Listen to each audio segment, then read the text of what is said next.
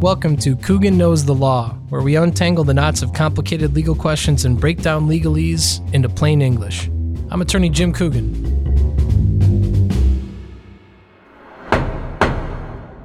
In today's episode, while Coogan knows the law, he does not know political journalism, commentary, and punditry the way that Ben Joravsky does. Uh, ben has been a fixture in the Chicago political landscape and the journalism landscape for almost 40 years, I think, maybe 40 ish years. I can get a clarification on that from the man himself. He is a prolific writer for the Chicago Reader. Ben had been explaining issues in the political landscape for decades, but then decided to do it on a microphone. So he now hosts the Ben Joravsky Show in addition to his regular column with the Chicago Reader. Welcome to Coogan Knows the Law, Ben Joravsky. Every, uh, uh thank you, Jim. Uh, thanks for inviting me. Uh, up is down, down is up. Usually I'm welcoming Jim Coogan to my humble little podcast. Uh, and I want to give a shout out before we get started to uh, young Dennis, Dr. D, uh, who will be producing uh, the final edit here, Jim's um, show. Dr. D was the one who got me to in front of a microphone, and I have not stepped away since he made that introduction. It, six years ago. Damn, six years ago. Well, uh, he must have realized that you knew how to talk. Yeah, yeah. I got the gift of gab, uh, Jim. I can't believe it took me this long in life uh, to get in front of a microphone because, as you know from having been on my show so many times, I love talking. I love listening to people, and um, I mean, like I do this when I'm not in front of a microphone. Jim. I'm on the phone obsessively talking politics, sports, movies, with Dr. D, comedy. I mean, just I love talking. I love listening to what people have to say. I learn from them. Uh, so yeah, it took me a while to, to find what I should have been probably doing 40 years ago, but here I am. Well, not for uh, not for nothing. You did actually. You had plenty of explanations of complicated matters. So that this is something that you were doing long before you did it on a microphone. But uh, I thought that given the tenor of this show, you and I talk semi regularly on your show about legal issues. They tend to gravitate towards the former president. Uh, he has found a way to uh, has not exhausted the different ways that he can complicate his own life in the civil and criminal courts. But I thought that it would be interesting to talk to you about even pre Trump, where along the way, as you got into politics and you were writing about Chicago politics for the reader, where along the way did you first start to pick up on how significant legal issues were? Because you didn't go to law school. And, uh, and, although I hear you you offer lots of uh, interpretations of legal issues on your show, sometimes when I'm not a guest, I listen and I'm like, okay, hopefully this will make sense. And then sometimes I'll even get a shout out that it's something where you need to bring me on and talk about it, and I appreciate that. Yeah. But there must have been some point where you re- recognized just how significant the court systems were uh, as they affected people's day to day lives. So, do, do, you is there a point in time that you remember that happening, or did it just sort of happen over time? Uh, yeah, no, I re- well, I don't think there's one specific moment that I remember, uh, but uh, shout out to my mom. Uh, she was my mom was in the courtroom dramas so Perry Mason. I guess it starts with Perry Mason. We used to watch the Perry Mason show uh, with Ray, the old one with Raymond Burr, and uh, which was just so classic. I mean, it's just illustrate like the things I remember from Perry Mason uh, resound to this day. Like that moment, I, I don't know if we've ever saw a Perry Mason show, but at the moment, he's like brilliant cross examination would like break some uh, witness down uh, and there would be a moment in the courtroom where someone would just stand up and I did it, I did. And of course, nothing like that ever happens, and I don't know if it ever happened, but it very, very, very rarely happens. Uh, and um, so, yeah, it was Perry Mason uh, as on um, in terms of fictitious uh, law. The the first court case that I think that is really blazing in my mind. Uh, that really um, I started obsessively following many many years ago the chicago uh, uh, was well ultimately it was the chicago seven trial judge julius hoffman the radicals uh, who had been uh, charged with conspiracy by the uh, nixon justice department back in 19, I think it was 1969. Uh, I followed that one obsessively, and uh, the lawyers in that uh, drama, for my uh, very young mind, became heroes. Those uh, William Kunstler, Leonard Weinglass, uh, the way they dealt with the the witnesses, both cross examination and direct examination, uh, how they provoked uh, Judge Julius Hoffman uh, to overplaying his hand, if you will. I just I soaked that up. I was only 13 years old. So uh, that was probably the first case that I followed. And then after that, Jim, it's like any kind of high profile case. I followed it. So any it, there's always something in Chicago, and there's just it was the lawyers that drew me. I'm just like the array of colorful lawyers in the city of Chicago. I'm just thinking of Philip Corboy. I don't know if uh, your listeners will know that's a name from the past. This guy was one of the great courtroom lawyers. He could talk to a jury like nobody else. When I moved back to Chicago in the early 80s, he had this famous case uh, where there was a judge. It's vague in my mind, Jim, but it was a judge uh, who wanted to go to. I'm not making this up. He was in Chicago. He was flying to Kentucky. I want to say uh, to watch uh, a stud horse inseminate another horse. And he couldn't make it. I'm not making this up. He couldn't make it. He got bumped, and so he sued the airlines. And Corboy, Corboy gave this incredible closing argument. Won this guy i forget how much money um, for uh, a verdict. And i didn't even know if it was reversed on appeal. I just remember that papers had a field day with it. Just everything about that case the papers had a field day with it. But in particular it was way corboy addressed the law the jury and got them to uh, sway them and brought them along and made them feel compassion for this judge and then there was a guy named gerry spence this is another great trial lawyer who did the um, he was the one with the hat. Uh, I don't know if you remember Gerry Spence. He was out of Wyoming, mm-hmm. like a cowboy. He would walk into court and he would take his 10 gallon hat off and like throw it. It goes, I'm here. And he put his feet on the desk and he had cowboy boots. I thought these guys were like, you know, they're like baseball players or something, you know, larger than life superstars. And so, yeah, there's just a whole array of them. And I was caught. And I, I never wanted to go to law school. It seemed like too much work and not that good, you know, with tests. And uh, so it would have been a real struggle if I gone to law school. Uh, so I was never tempted in any way to go to law school, but I've been following law, following courtroom dramas for as long as I can remember.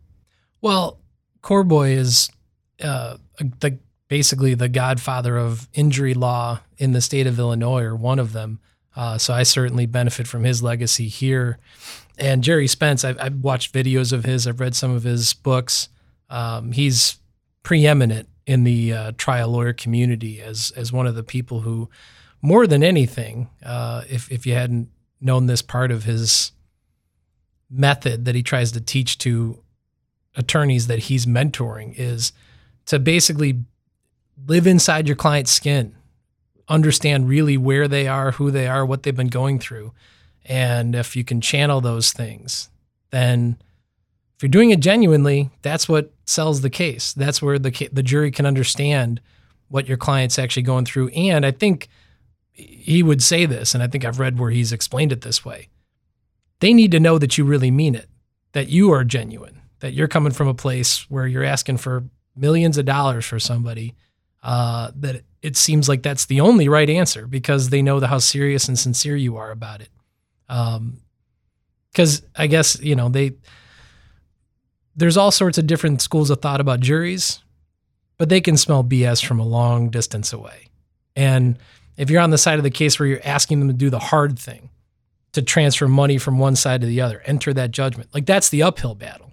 It's that's the we've got the burden. So Gerry is, uh, yeah, he's he's he had an incredible career, taught a lot of attorneys. I didn't get a chance to meet him personally, but he used to run a trial school out in Wyoming where attorneys would stay in Jackson Hole and learn things from him, and they would all sing the praises of how meaningful of an experience that was. So, yeah, I've tried to get some of those lessons through the videos and the the books that they'll have, but. Uh, it's interesting that those are those are civil attorneys too. Those are not criminal lawyers. That those are the first two that that you think of uh, as far as kind That I of of, icons. yeah. I think That that's popped in interesting. my mind. Yeah. uh, uh, Sam Adams. There's there's a lot of criminal defense lawyers in Mhm. Chicago that are legendary.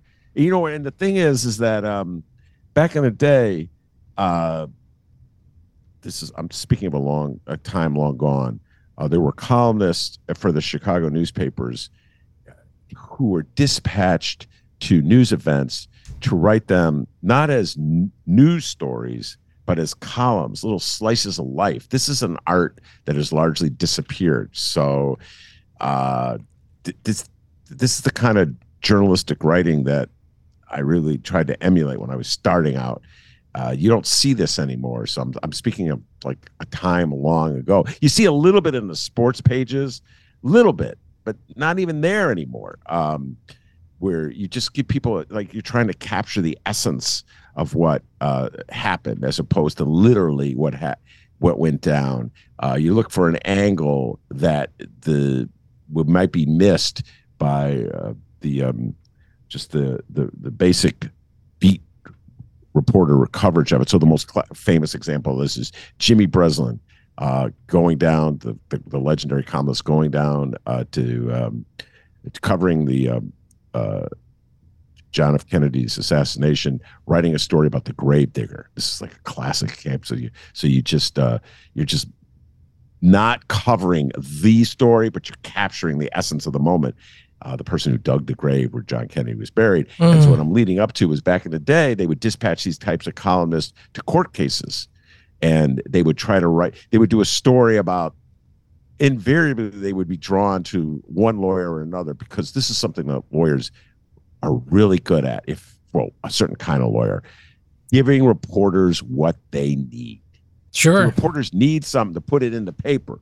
You got to have so like the I think part of the reason I like lawyers so much is like lawyers understand that lawyers need something too. They need publicity for their case. Sometimes some lawyers go, I never argue my case in the paper, which is always I laugh. No, D- Dan Webb right now for Pat Fitzgerald, which is a case, by by the way, I may bring you on my show to Mhm. discuss. Uh, totally is arguing his case in the paper. Had a freaking press conference yesterday, but if the situation was different, Jim, you know as well as I do, damn well, I never argued my case in the paper. Oh, what was that orchestration that you just put on? uh, Those cameras just happened to be at that press room while he was standing in front of a podium. He walked in, and all of a sudden, they were there to talk to. Well, it seems like this is a perfect confluence between what you do and what you've been doing for so long. Because as you gave those examples from from the beginning of the show, there were no video cameras, so you were learning about those things through those kinds of columns. That's how you understood the color. I mean, you were giving examples of visual things that Gerry Spence would have been doing. You wouldn't have been there to see it, so clearly somebody illustrated that through this sort of uh, insider column that's kind of giving you the visual, giving you the real moment, making you feel like you're there watching it happen in the room. Absolutely. This is long before there was uh, cameras in courtrooms. And so the, the kind of reporters or the kind of columnists who uh, w- wrote these scenes uh, were writing something as though they were the camera, they were the eye of the camera. Uh, and so just the physical dimensions of Gerry Spence will concentrate on for a while. He's a tall man, he's imposing, uh, and he's he uses that to affect, uh, and uh, particularly with that hat, which makes him even taller, even more imposing. Uh, and then the, the act of throwing the hat uh, on the table is his way of saying, "This is my home. I control this domain." Uh, and it's yeah, there was some writer in that courtroom who captured that, like almost like in a, a, no, novelistic way, and I was a very impressionistic reader, and I was absorbing it, and it's it's I see it in my mind's eye right now as I'm describing it. Uh, and uh, even though I wasn't even there, I wasn't in the courtroom. Um, I wasn't in the courtroom for the Chicago Eight or seven, Chicago Seven trial. Uh, and I never saw. I'm trying to say. I don't think I ever saw Philip Corboy in action, but I've read so many stories about him. Mm-hmm. Got to interview him a few times. You did? Oh yeah, yeah. I, I interviewed uh, Phil Corboy a few times for various reasons. He was he, Does any one of those interviews stick out? Do you remember? You have any specific memories about him? I um, yes, uh, he was a very courtly uh, man, um, and uh, he was a very like a very very generous kind of guy with his words. Uh, he was one of those um, people that I've interviewed from time to time who made a point of saying how much they appreciated the question, and uh, uh, he was also a master of saying exactly what he wanted to say, which is itself an art. Uh, that the really good lawyers, the really great ones, have mastered. You know, and it's like I, we always joke in the show about how politicians never directly answer a question. What they always do is they answer the, the question, they, they give the answer they want to give, regardless of what the question is. And some are more obvious about it than others, and it's embarrassing. Uh, Phil Corboy was brilliant at just a straight flow narration, and he would just seamlessly transition from the point that you asked him about to something else, and you would f- just follow him along that transition wherever you went. So you almost forgot where you were, uh, and you forgot that he, he, or maybe he didn't forget, but didn't matter that he didn't answer the question in the first place. Um, but I would, I, I, asked him, I interviewed him about uh, political stuff. He was also very um, had a hand in uh, selecting judges. I don't know if you know that, but uh, he was part of the slate making process for the Democratic Party, uh, along with Ed Burke and um, uh, so uh, that's I think that's the last interview I had with him. Mm-hmm. Yeah, it's an interesting uh, legacy that we're still kind of dealing with in this county. Um, the the political influence on judicial selection and appointment, although it's it's you know I think we've actually debated this or talked about this concept before. Illinois has elections for judges, and then of course when there's vacancies, those seats are filled by appointment. Other states have completely appointed judges, but the notion that there's no politics involved in it is is really kind of I mean, I think that it's a it's a thing that people would like to believe that was true is that judges are above politics somehow, but uh, at least personally, I don't know if I really believe that. Um, but let's talk about that for a second now that we've kind of jumped into the topic in your observation over the years, what what, what do you think is good, bad, or or what are the what are your observations just in general? Because uh, you're in in Cook County compared to any other part of this state. Of course, the volume of judges is so much greater. The, the population is so much greater. It's controlled by one political party. There, there's no Republican slating for judicial appointments in this county. Uh, and you've seen, you've covered this as uh, as a columnist, I'm sure. So, what are your thoughts about that system? About judges, uh, the concept of objectivity. Um, I don't. I, you and I've had this conversation uh, in very specific cases. Uh, personally, I uh, um, I do not believe that there's such a thing as uh, objectivity. Just raw objectivity. Like people are remove themselves from themselves when they're confronted with um, the specifics of a case. I'm talking about judges now not about reporters writing. So i think that judges try to be absolutely as fair as they, they can be. I think most i would give them the benefit of the doubt in saying most judges do. Um, but i don't think any of them can completely divorce themselves uh, from the notions that they brought into the courtroom. And uh, in other instances, and we've talked about this a lot, I do believe that judges are agents. There are some judges who are just absolute agents for political movements uh, and are using their power to um, help those political movements, abet those political movements. I see it. I believe that the Clarence Thomas is like perhaps, or Samuel Alito right now are the two most obvious examples of that. Uh, Scalia was another example of that. Uh, and uh, uh, Brett Kavanaugh to a certain degree. Brett Kavanaugh was a political hack. Well, Brett Kavanaugh was a, a it was a politics animal in the first place. Let, let me uh, let, let's dive a little further back though, because you've got a better historical knowledge of this than I do. I know I'm aware of what happened with the Robert Bork nomination during the Reagan administration. Was there a time, maybe before that, when Supreme Court nominations, and now I'm talking about United States Supreme Court nominations because they're made by the president and then confirmed by the Senate. Was there a time where there was where it didn't feel as political that you can recall? I, I, no. See, my, it's pretty pretty much been political my whole life. Uh, it's gotten more and more political. Uh, so, for instance, one of the uh, earliest memories I have were movements by Republicans to oust uh, William Douglas uh, from the Supreme Court. I was a kid, and it's just so fun, you know. But I was an obsessive political junkie. I've been my whole life, so I remember impeach Douglas efforts. Now, William Douglas is a name uh, that goes back to the '60s. Uh, he was an appointee of FDR. Uh, he was pretty like a radical in many ways. Uh, today's by today's standards, he would be a radical. He also had a pretty unconventional life. I think he was in 80. His wife was like 30 or something like that. What a colorful character he was. Uh, and uh, but he had, he was too liberal, you know, for the right. Uh, and um, I remember Strom Thurmond denouncing some Democratic judges, particularly on civil rights matters. Uh, appointees. So it's there's always been some element of politics in it. Uh, Bork, the Bork case was the one that pops to my mind as where it became like a political campaign. You know, uh, and it's become it. That's sort of a template that's followed from pretty much every single judicial nominee or Supreme Court judicial nominee, I should say.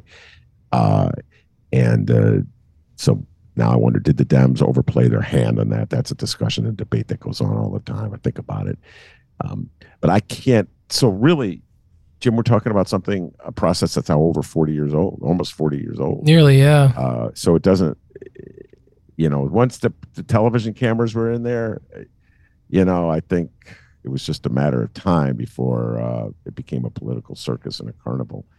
Uh, was that the one that was that the first that had regular televised hearings, or were there a couple before that? I, I can't recall. I, I'm pretty sure that somebody somewhere was televising earlier nominations, but that was the one because of the dramatics of it all that became like a must-watch TV. That was my my memory. I could be.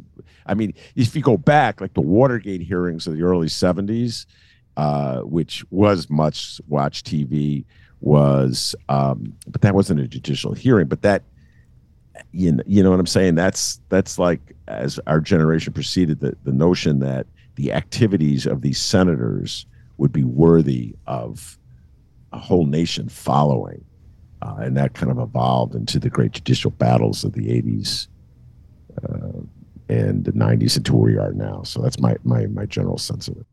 So you you started your originally radio show was that in 2017? I think because the first time I came on the show was I'll remember it because it was the first time I went on a radio show. Uh, I was a little bit nervous when I walked in there the first time. I will I will I'm not afraid to admit, but uh, it so it you basically started right at the beginning of the Trump administration with yes. your on the, your live radio show. So the question I had about this was, did you have any conception I mean, I, am sure you knew that it would be a, an unusual presidency, but did you have any conception how much time you would be talking about and thinking about constitutional legal issues before you started doing it? Because I, I mean, it, I think even when I wasn't on the show, it's almost like you had to talk about it every single day. Uh, no, I didn't. Uh, I didn't. I actually never thought about it. Um, so no, I never it, it never occurred to me that that would be such a big part of my life. But in retrospect, I'm not surprised at all. Uh, I mean, it could easily have been the, the case if I had been in front of a microphone in the 90s. Uh, it could have been a case. I mean, the law is so intertwined with politics. I I don't believe you could separate them. And um, so like I said, I don't believe judges are completely independent of the political world. Every single uh, major case of our lifetime has been tied to politics in the most general sense of politics. Brown v. Brown. I mean, just the whole evolution of this country's attitude toward integration and the attitude of separate toward uh, but equal. The, the the realization that that's a fraud, that that doesn't exist, that that's just a, a fancy way of covering up for an unequal system. That's to me, that's like a political realization as much as it's a legal realization. And so they draft a legal document to support a political document. And that's what I say to you all the time. These are all political views, and they just use the law to get what they want politically. That's this is a classic Ben Joravsky, Jim Coogan conversation. uh, and um, I don't like the politics of Scalia or Alito or Thomas or Kavanaugh. I don't. I, I, I think they're helping to destroy our country. Their political view, uh, and so I don't believe that they're acting out of principle. I, I don't believe at all. Oh my God! I, uh, what I love doing when Jim Coogan comes on the show is pointing out the inconsistencies of these. Neil Gorsuch you know, I the last time we were on, I went on a rant about Neil Gorsuch and you know, and how every word is important. He's I'm a textualist, and every word in the Constitution hasn't been regarded, except for when we get to abortion or something. I don't oh, except for this, you know. Uh, and by the way, I say this: if you are a textualist, then you got to kick Trump off the ballot and they're never going to do that in a million years. You know that, Jim. You're talking about the Fourteenth Amendment now. Yes, absolutely. Wasn't it you? Were you the one who came on? The, no, it was a David Faris. It was a. Uh, he's not a lawyer, but he he's has my obsession with the law. I I I've since read. Um, now we're on a tangent with a tangent. The Federalist Society president backed off from uh, his. These guys are so classic. His original assertion that, of course, Donald Trump has to be kicked off the ballot because it's an obvious violation of the 14th Amendment. Now he's like, well, you know, they never say president in that list on the 14th Amendment. You know what I mean? It's true. It doesn't say it doesn't say president, it, but it does say office holder, and it does say it refers to people who took an oath. So I think uh, Professor Faris knows quite a bit about the, the Constitution. Those are good shows that you guys have done together. Yeah so my point is is like i think if i the 90s i would have been obsessed uh, talking about the uh, ken starr impeachment effort.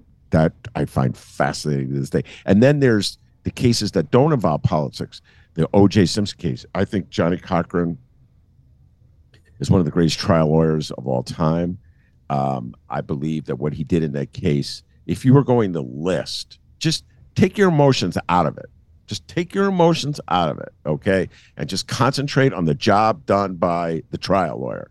Not whether you wanted him to win, not whether you wanted him to lose. Just think of it as a sporting event, if you could. Uh, that was one of the greatest trial performances of all time. To put the prosecution on uh, trial, to flip the switch. O.J. Simpson is not on trial. The entire criminal justice system of Los Angeles is on trial wow, Cochran, you are really good, you know. And so I would have been talking about that obsessively uh, for my own, just down. I mean, there's so many. Oh my God. Could you imagine if you and I had access to a microphone in 2000 when they came up with that cockamamie ruling that cut off the counting in Florida? Uh, so I would, yeah, I, to answer your question, I the, just the way I view the world, I would be talking about courts, judges, rulings, principles, trials, trial lawyers, regardless. Well, yeah, I think especially because so much of it was televised, the nation got to witness that that Johnnie Cochran performance was like Michael Jordan during the 98 finals or something like that. I mean, it didn't hurt that he was able to put a police system in Los Angeles that deserved to, to, be put on trial for a variety of reasons. But the irony is they didn't really apply to O.J. Simpson because he was friends with a lot of police officers. He was, friend, he was friends with the establishment up until that all happened. So that was more of a, it was sort of a weird juxtaposition looking back that there were plenty of people who got railroaded by the Los Angeles police that didn't have Johnnie Cochran there to defend Absolutely. them and weren't lucky enough to have someone like Mark Fuhrman be a lead investigator in the case who became a perfect foil villain. But listen, the trial lawyer has to work with what they have. And honestly, you know, if he if he wasn't creative enough, maybe the world wouldn't remember Fuhrman as the the villain in the case because all he was in theory, all he was doing was gathering evidence. But they made some missteps and Lord knows the the glove test in court was one of the worst missteps you could possibly have trying to have the guy try on a glove that's already dried out with a glove on his hand and he already has large hands so um, it's uh yeah it, it, i know i'm sure it would have provided an, an, endless amount of fodder and i mean that was of course one of the cases that pushed court tv in, into people's consciousness and and became something that uh, caused everyday people to pay more attention to these high profile cases um, by the way, little plug for another Coogan Knows the Law episode in the wrongful death episode. If you want to click on it after this show, we talk about the O.J. Simpson civil case and talk about wrongful death that the Ron Goldman family filed against Mr. Simpson. Um, so that's just a little aside. Um, you know, as you go on that rant, it occurs to me there have been times since Trump took office where it feels like we're just constantly going from one quote unquote constitutional crisis to the next. And you you think to yourself, is the system that precarious? Is it is it is it so fragile that one bad actor with certainly with a lot of support, he's he had the whole party united behind them at one point. Now it's kind of fracturing some more. Um, how could it be so fragile? How is that possible? Because you, you kind of uh, take for granted that America is this established place, but from a longer perspective, country's only 240 something years old. And if you go back and study these different stages in history, what you realize is it's more just gauzy nostalgia to think that there was some very calm period in American history where everyone just took what the Constitution meant and had a consensus as to things like women's rights or equal rights between black and white people or uh, just the rights of minorities in general, whether they were black or whether it was because Italians were considered an outcast minority at some point, or Irish need not apply, um, or the constitutional crises throughout the 1860s or the 1880s, or the fact that Franklin Roosevelt decided to run for a third term when nobody had done it before, but there wasn't anything in the Constitution that stopped him. And he got elected. So then you could argue, hey, that's the will of the people. What should govern here? The people decided to elect him. Now we have a provision that would prohibit that, but um, maybe it's a good reminder that as crazy as it's been for the last six or so years, there's always a lot at stake. Uh, I mean, there's always a place to be engaged as much as it can be exhausting sometimes. That leads to my next question for you. For someone who tries to be engaged in local politics in the city of Chicago, county politics because they have such an influence on Chicago, Illinois politics because that of course influences this city but the whole state and this state has such a unique role in this part of the country.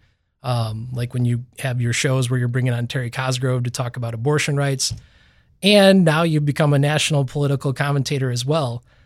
Where do you find the energy to stay engaged in all these issues because I have also listened to some of the the really enjoyable shows where you were talking to the guys who did Hoop Dreams too. Obviously, you've got some art- all these other artistic interests, but where do you find the energy not to be exhausted by the politics that you try to keep up with? Uh, you know, I, I I, can't even get the words out. I don't know if it's possible, folks, but I might have stumped Ben Joravsky. He can't get any words out. No, because I'm trying to. Uh, it's it's like all I do.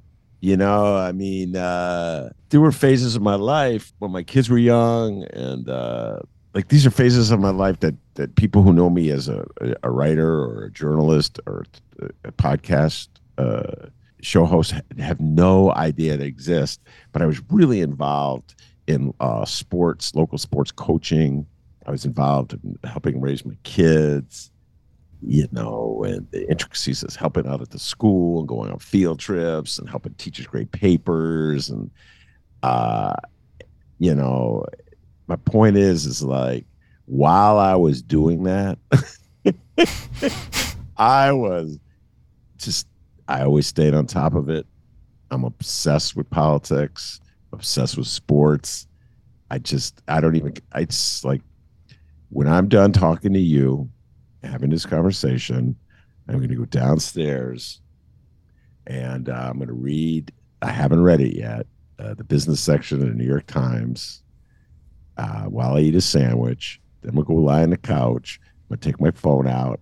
To see what's the latest in the Washington Post. What's the latest in the New York Times. And I will probably see a story that, oh, this is Coogan. And I will email it to you. I'll see a story. Oh, this is for Monroe Anderson's got to see this. I'll send it to him. Maybe I'll see a comedy story. Oh, Dennis, Dr. D will love this. You know, and it's just what I do. I'm constantly doing it. I don't know. The days before the phone, it would be I would uh before stories were on phones, Mhm. clip articles out of newspaper. I have nope. I have um, notebooks filled with clippings of articles that I ah, this is how I can file this. Sometimes I would I didn't even bother clip pasting it in the notebook. I just put it in a folder.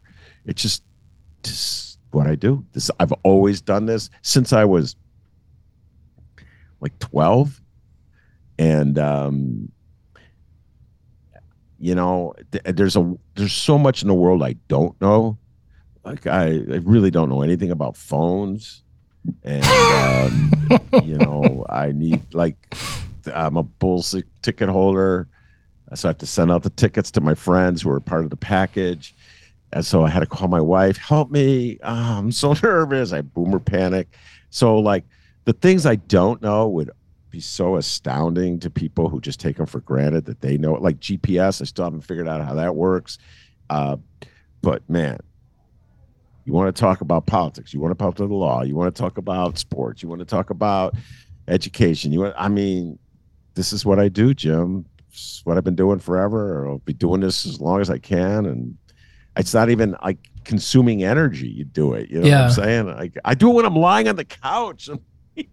Well, so uh, just to dig a little deeper, though, is it an interest in just what's good and bad for people? Is it is it an interest in is the world working the right way? Have you ever thought about what really moves you? You know, because there's something on a deeper level. I know you've talked more than once about the influence your mom had on you in in driving you towards paying attention to political things and news articles and so on.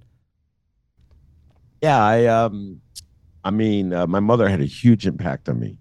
Uh, she was she was really into the news as well. So like all the like I Watergate hearings I watched with my mom, uh, and she was very passionate, like the way I am.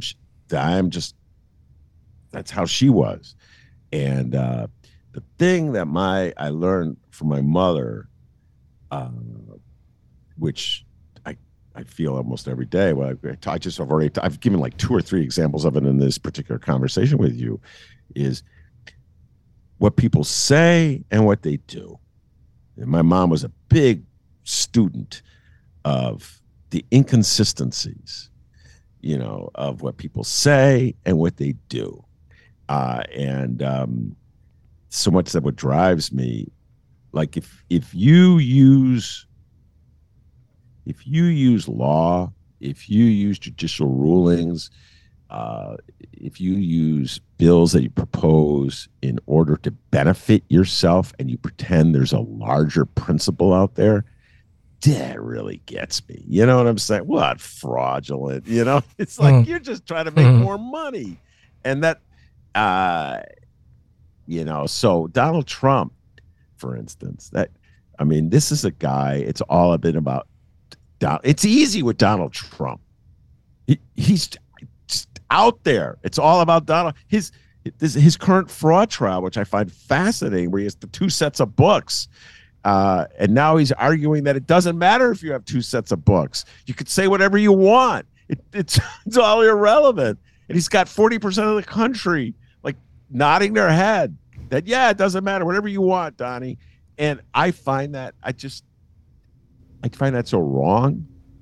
You know, I, I I don't think we can have a healthy society if 40 or whatever percent it is of the country believes that it's okay to have two sets of books. I don't believe any person in this country would accept two sets of books on a business transaction in which they were on the wrong end of it. They would be outraged by it. Okay. But here, it's okay. He's Donald Trump. I don't believe him, even though the evidence is right there in their face.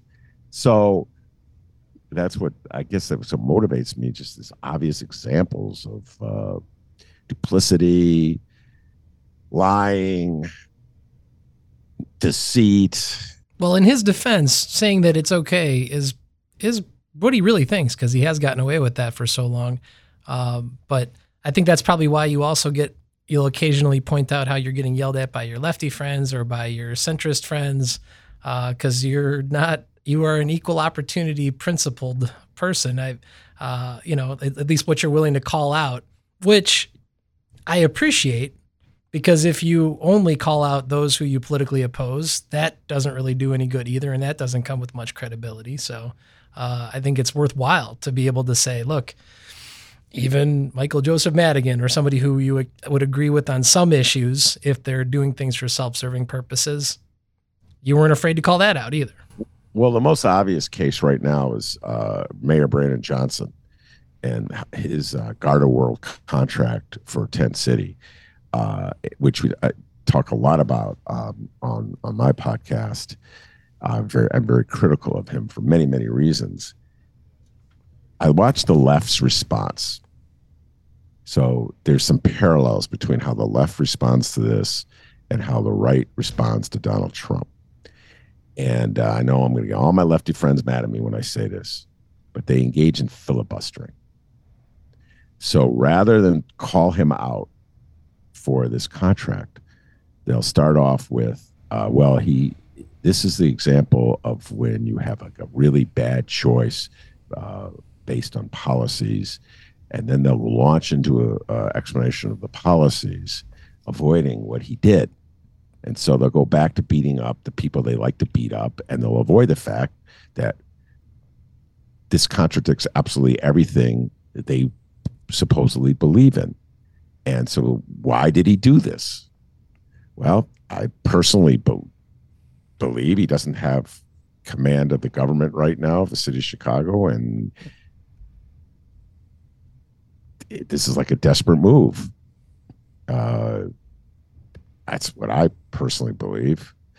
And uh, he's got to get command of the city government. He's got to have a housing commissioner. He's got to have a planning commissioner. He's got to put someone in charge of building. If you want to and you, you, you have to have a strong connection to Washington to get the federal funds in. You have to be on the same page as JB Pritzker. You got to get your act together. You got to get organized and focus. It's not I, I mean, I well, I always say it's not hard, but I understand it's work. But he's got to do it.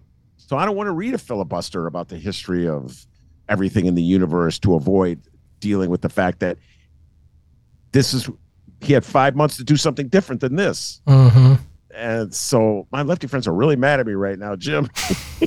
uh, but what am I gonna do, man? I, I just I can't sugarcoat Tent City. Do you think that this is an example? Because you know, in at least in my lifetime, the the Richard Daley the younger was mayor for as long as I could remember, and then followed by a Washington insider in uh, uh, Rahm Emanuel. But the last two mayors, really no. Well, Brandon Johnson was a county commissioner before he took the or before he won this seat, but not nearly the same level of political experience or political connections. So, to something you just raised about whether or not he's got the right co- communication with Washington or with the state of Illinois, is it a function of that? Uh, I guess lack of connection and lack of network, but then also combined with the city just being so I guess just so much inertia and that the that things to, that the city leans towards these kinds of solutions? Or what do you suppose is is the reason? Because we saw this phenomenon with Mayor Lightfoot I, I, guess or maybe that was just an inconsistency between things she promised and the way that she actually governed more like kind of a centrist uh, you know like a like an attorney like we talked about like a corporate lawyer. Okay so I let's put this the, the specific challenge that Brandon Johnson is facing right now with uh, busloads of Venezuelan immigrants being dispatched to Chicago by a MAGA governor in Texas is something that neither Rahm nor Daley could even envision. So, how they would, I talk about, I ask my um, journalistic friends this all the time, and I've not really heard a good response. How would Rahm handle this? How would Daley handle this? Um, I got feeling for how they would, but since they had nothing like this, it's hard to say. So for Brandon Johnson to handle it, staying true to the values of the movement that launched him, it would mean using this as an opportunity to put Chicago people to work who need the work. Using this as an opportunity to promote affordable housing, good, safe, solid housing for everybody who needs it, if possible. And doing that in such a way as to, man, benefit communities that have been long overlooked. These are all things like housing the poor, affordable housing, benefiting communities that are overlooked that Mayor Rahm and Mayor Daley never even really attempted to do. So I can't say what they would do in this situation because I never saw them try to, under far less trying circumstances, even try this. There were no affordable housing program to speak of under Mayor Rahm or Mayor Daley it, their whole program was to kick poor people out of Chicago. That was their economic development plan. Oh, do we get enough poor down? We could justify closing the school. Oh, guess what, ladies and gentlemen? We have to close this school. At, you know, that's so it's really hard for me to think how would they deal with. My guess is that Rahm would try to cut a deal with Florida or the governor of Florida, Texas, to get him to stop. Get on the phone. Hey, what's it going to take to get you to stop sending those buses? I mean, that's the Rahm brain at work. Uh, you know, um, if he did one thing, like Rahm would have a press conference to make him look self look really good. You know what I mean? Because that's the Rahm brain at work. Um, Mayor Daley, uh, I don't know what he. I mean, uh, he also prided himself on his relations to Republicans but he never dealt with Republicans quite like this. He got along with the Bushes. The Bushes are far removed from um, Trump or Abbott, or, but Daley was very proud of his connection when when uh, George Bush turned sixty. He flew to Chicago. This is a little piece of history that just always blows my mind when I think about it. Uh, he flew to Chicago to have his birthday celebration with Mayor Daley. They had it at a restaurant in the South Loop.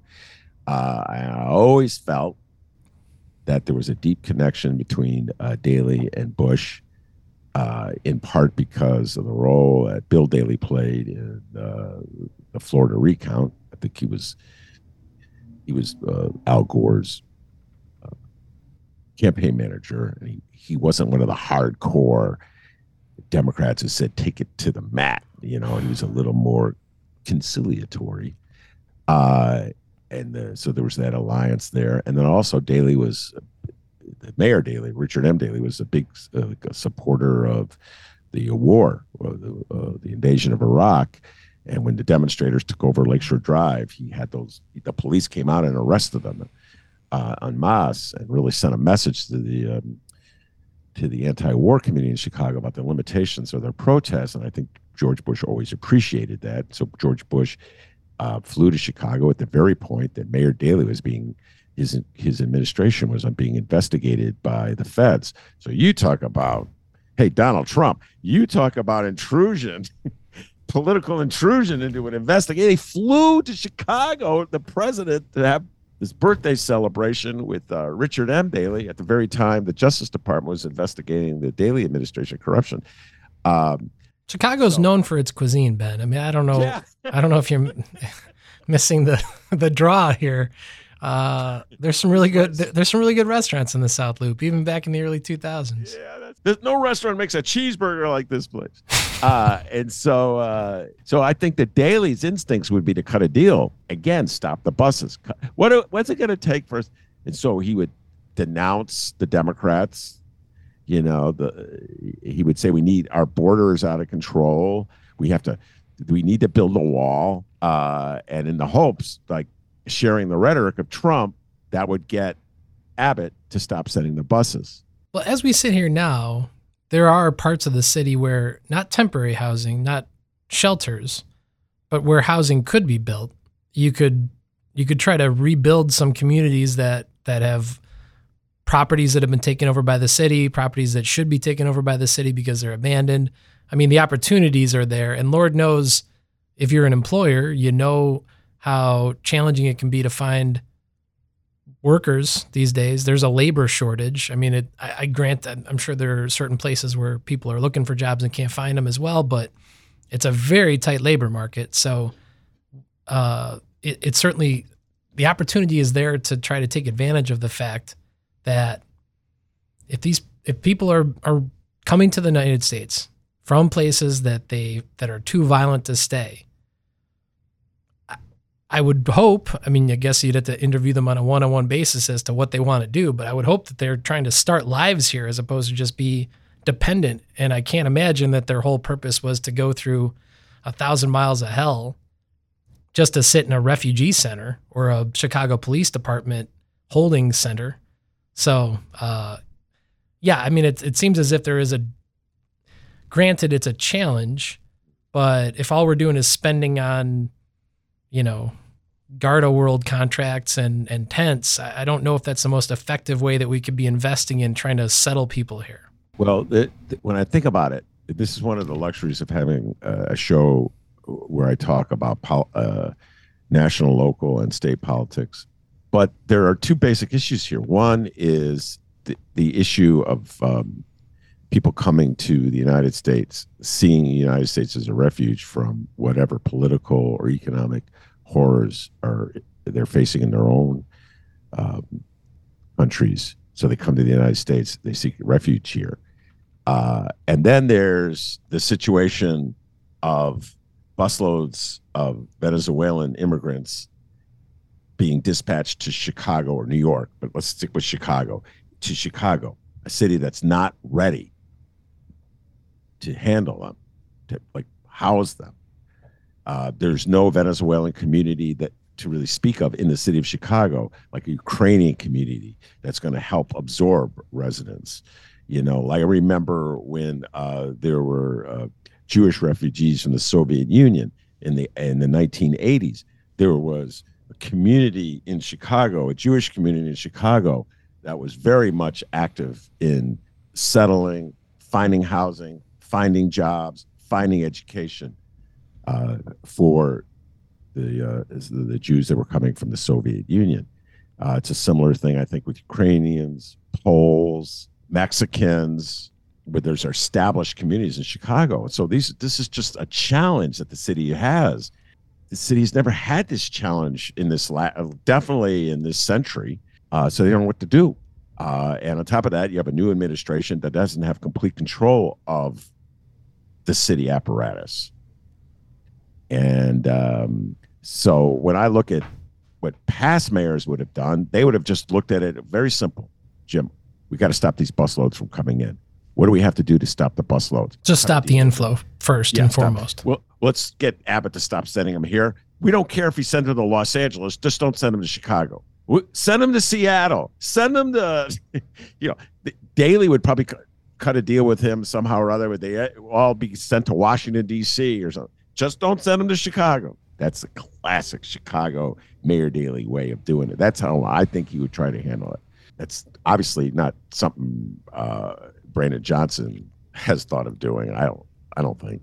Um, so we've moved far afield from uh, the law with this conversation. Well, I mean, as you pointed out, the the law and politics with any of these issues, it's intertwined. But uh, so we had the coincidental uh, good fortune to have had an interview just the beginning of this week with each other, where we began the show by talking about Chicago's renowned football team, the original NFL franchise. So, interesting week. Uh, the Bears had a short week, went to Washington, of all places, and actually managed to bounce back after a complete second half collapse with blowing a 21 point lead. It's hard to do in the NFL, but you can do it. But picking yourself up off the turf and going out and playing well on the road was actually kind of impressive. And they managed to do it on the day that Dick Butkus died. I was going to ask you, as a sports fanatic, I think you'd be in the right age range. Do you have a favorite Dick Butkus memory? Oh my goodness, I have so many Dick Butkus memories. So if I had a, a favorite, I guess it's the extra point he caught. He caught uh, to win a game. Bears won one by one point. I can't remember the team they were playing. The Bears kicker was trying to kick a one point uh, extra extra point, and uh, Bobby Douglass was the holder. The ball he fumbled the ball, or it was a bad snap. He retrieved it and uh, he threw it into the end zone. I don't know. Dick Butkus was playing uh, on the uh, special teams. He was on the special teams. Man, that's a football player. Mm-hmm. Uh, and he caught the pass. he was an old fullback, I think, back in the day. So he sneaks through there and then and realize has the wherewithal to turn around and and try to catch a pass. Yeah, you could find it. Um, I remember watching it in real time and just going nuts when he did it. uh, but I, I happened to see it. Somebody posted it. I saw a replay of it uh, and uh, that's why it's fresh in my mind. And when he catches the ball, it like he just it's such a different era. He just holds it out like, yeah, caught it. Uh, and this this opposing player bats it away. So angry. uh, that just I don't know for some reason Dick Butkus being Johnny on the spot for that uh, is my favorite Dick Dick Butkus memory. May you rest in peace. The great Dick Butkus, number fifty one. I'll tell you this, uh, Jim uh, this just shows you how uh, devoted and dedicated Bears fans are. Uh, the, one of the uh, the articles uh, commemorating Dick Butkus, I think it was Mark Protasiewicz in the Sun Times, uh, broke down the record of the Bears teams during the Butkus era. Uh, and uh, this is before you were born, so you, you weren't wasting your time watching Bears games yet. Uh, and um, they were terrible. Jim, two of the greatest Bears, in my humble opinion, of all time, Gale Sayers and Dick Butkus, they played together. I just they're the top three. Is uh, Payton one, uh, and say well you could uh, whoever order you want. I guess I would go Payton, Sayers, Butkus. It's just my personal favorites.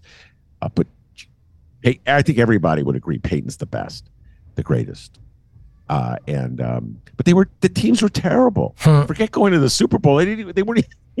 They I think the best record he had uh, was like, I forget what it was, nine and five. In those days, it was 14 games. It's, it's just some, everything else was losing. He w- lost more than he won. He's, he's still a legend. Mm-hmm. It just goes, it underscores a larger point that I've made that you'll, you, you will one day come to realize because you're a lot younger than me.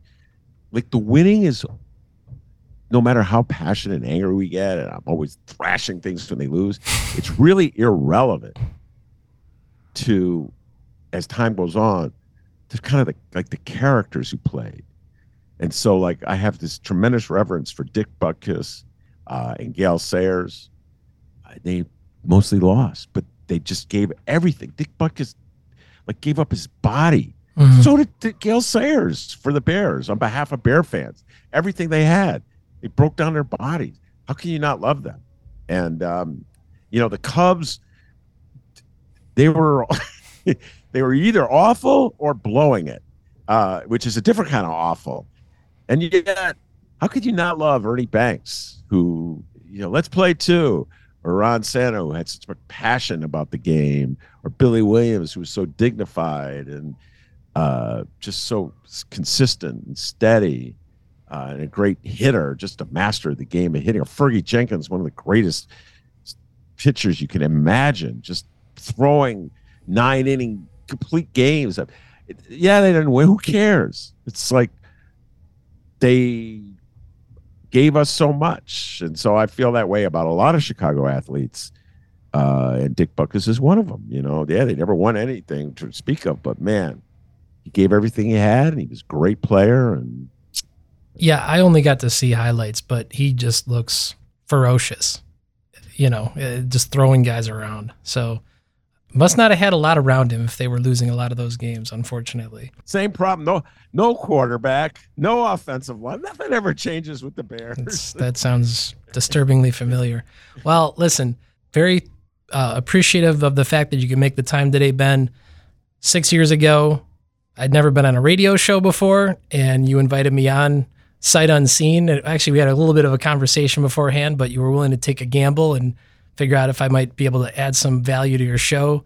And a few months ago, we had a conversation about, you know, things that I was interested in doing in the media, and you encouraged me to do this. So uh, I very much appreciate that you've you've sort of nudged me in the right direction and, and uh, helped me get going with this as well. So uh, it means even more to have you on the show. So I appreciate it.